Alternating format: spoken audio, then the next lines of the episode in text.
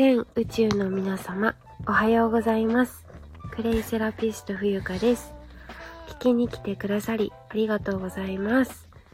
えーと、はじめましての方もありがとうございます。2022年4月15日金曜日、えー朝7時でございます。はい、えー、っと、皆様いかがお過ごしでしょうかはい、えー、っと、こちらね、昨日は本当になんかあの真冬に戻ったような、真冬はちょっと言い過ぎかな、ですけど、すごい寒くて、えー、っと、雨もちらほら降りましたし、ちょっとね、私あの、タイパンツっていうのかなサム、サムエル？違う、サルエルだ。サルエルパンツを履いて出かけていたんですけど、すごい、あの、下半身が寒くて、ちょっと服装間違えたなって思いました。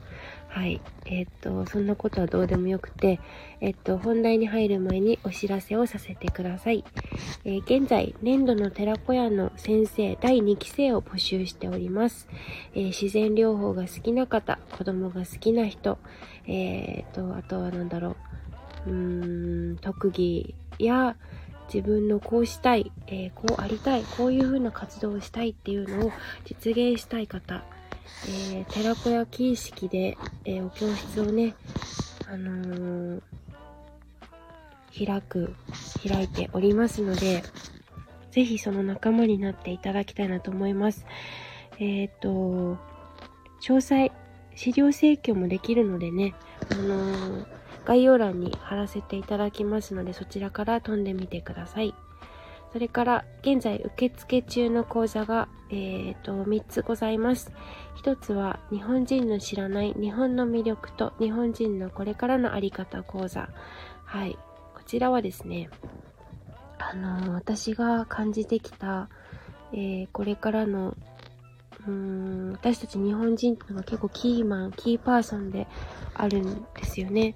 でそのあたりをちょっとお話ししながら、あの、もっともっと楽しく、人生って苦しいものじゃなくて、とっても幸せで面白いこと、面白いものなんですね。はい。そういうのが伝わったらいいなって思います。それから、二つ目がですね、音声配信ファン作りと私の役割講座。これはもう私があの2020年12月末にスタンド FM を初めて、えっと、音声としてはアプリ使い始めたんですけど、そこから本当に加速して、うんと、すごい人生観が変わったんですね。うん、なんか、ずっとこう、縛られて生きていたのが、とっても解放されて生きやすくなったし、うーん、独立するとね、それなりに大変なこともありますけど、それはそれで楽しく、うーん、葛藤しながら自分の頭で考えて自分で行動するってこんなに楽しいんだってことがね、あの、音声配信を始めてからいろいろ気づいたことがあるのでね、うん。まあとはラジオトークとか、クラブハウスとかいろいろやってるんですけど、一番続いてるのがこのスタンド FM で、はい。なんか、私にはこういう役割があって、あなたにもこういう役割があってっていうのを、あの、一緒に見ていきながら、うん、なんか、いろんな人に出会っていってほしいなって思います。はい。そして三つ目がですね、えっと、そう、この収録をちょっとね、初心に帰って5分以内になるべく喋りたいんだけど、もう4分過ぎてる。はい、えっ、とね、なんだっけ。えっ、と、暮らしのクレイセラピーオンライン講座。これね、モニター価格で今だけ3000円なんです。あと1人なんですよ。あと1名なので、はい、あの申し込み迷ってる方はぜひね、この機会にお申し込みしてはいかがでしょうかという、半ば強制的な感じで、はい、すごいね、あの、お申し込み殺到してて、すごい嬉しい限りで、モニター価格なのでね、あの、500円、クレイを持ってない人は500円で、あの、プラス500円で、えっ、と、クレイを発送するので、まずは DM ください。はい。よろしくお願いします。で、4月の17日日曜日、えっ、と、あさってですね、10時から3時まで、花のアースマーケットに出店いたします。クレイセラピスト冬香として、えっ、と、マルシェに出店するのは今回初めてで、えー、何をするかというと、クレイ歯磨き粉を作るワークショップをね、開きます。はい。ぜひ私に会いに来てください。ということで、えー、今回のテーマなんですけれども、えっ、と、ウォントじゃなくてニーズ。ウォンツじゃなくてニーズだろうというお話をさせていただきたいなと思います。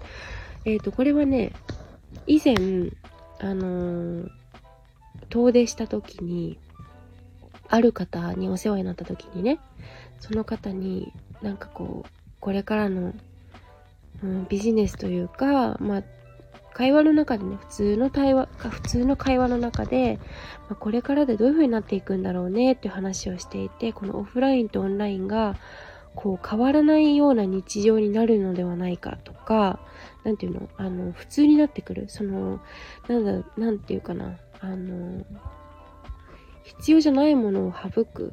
なんていうかな？まあそういう話をしてたんですよ。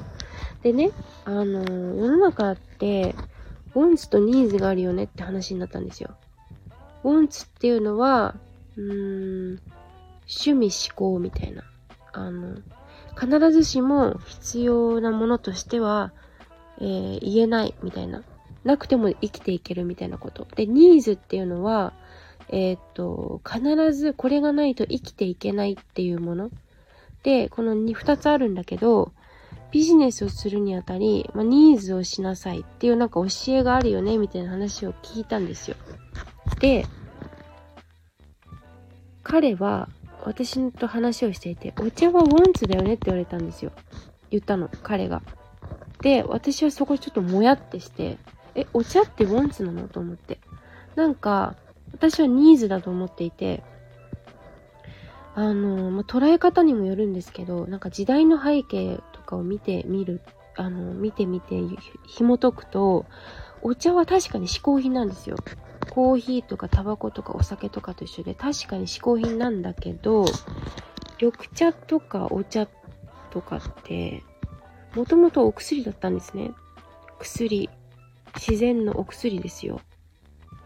ってなると、今この、まあ、コロナっていうものでね、コロナの見方はいろいろあるんだけれども、コロナ騒動3年目で、なんかこう、健康に対して、これもまた多分分かれるんですけど、すごくこう真剣に考えるようになった人とかね、わかんないけどね、あの、いらっしゃると思うんですよ。で、そういう風に考えた時に、いや、お茶はウォンツじゃなくてニーズだろって思ったんですよ。うん。なんかね、日本人って全員が全員じゃないんだけど、なんか、医療に依存している。し、自分の体に関心がない人が多いんですよね。なんか自分に病が襲いかかってて、襲いかかってきた時に初めて、みたいな。それじゃ遅い、too late なんですよ。そう。だからもっと多分、これは地球が、宇宙が教えてくれたんだと思うんですね。ちょっと日本人いい加減にしろよと。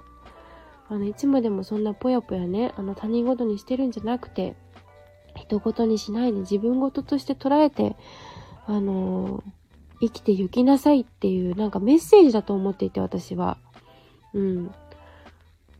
そんな感じなんですよね。だから、あのー、お茶はとんでもないオンツではないというのが私の見解です。絶対に、絶対にっていうか私はニーズだと思います。うん。日本人がちゃんと本物の日本茶をちゃんと、えー、味、味という、味じゃ、うん、栄養とかもあるしね。うん、ここでは深い話はしないけど、まあ、そういうことなんですよ。だから、ウォンツじゃなくてニーズだろうっていうのが私の、えっ、ー、と、伝えたいことでした。ということで、はい。ちょっと10分以内に終わっもう、5分ちょっと経っちゃったけど、はい、聞いていただきありがとうございました。では皆さん素敵な、えー、Thanks God It's Friday ですね。金曜日をお過ごしください。クレイセラピ、クレイセラピストの冬香でした。では、See you!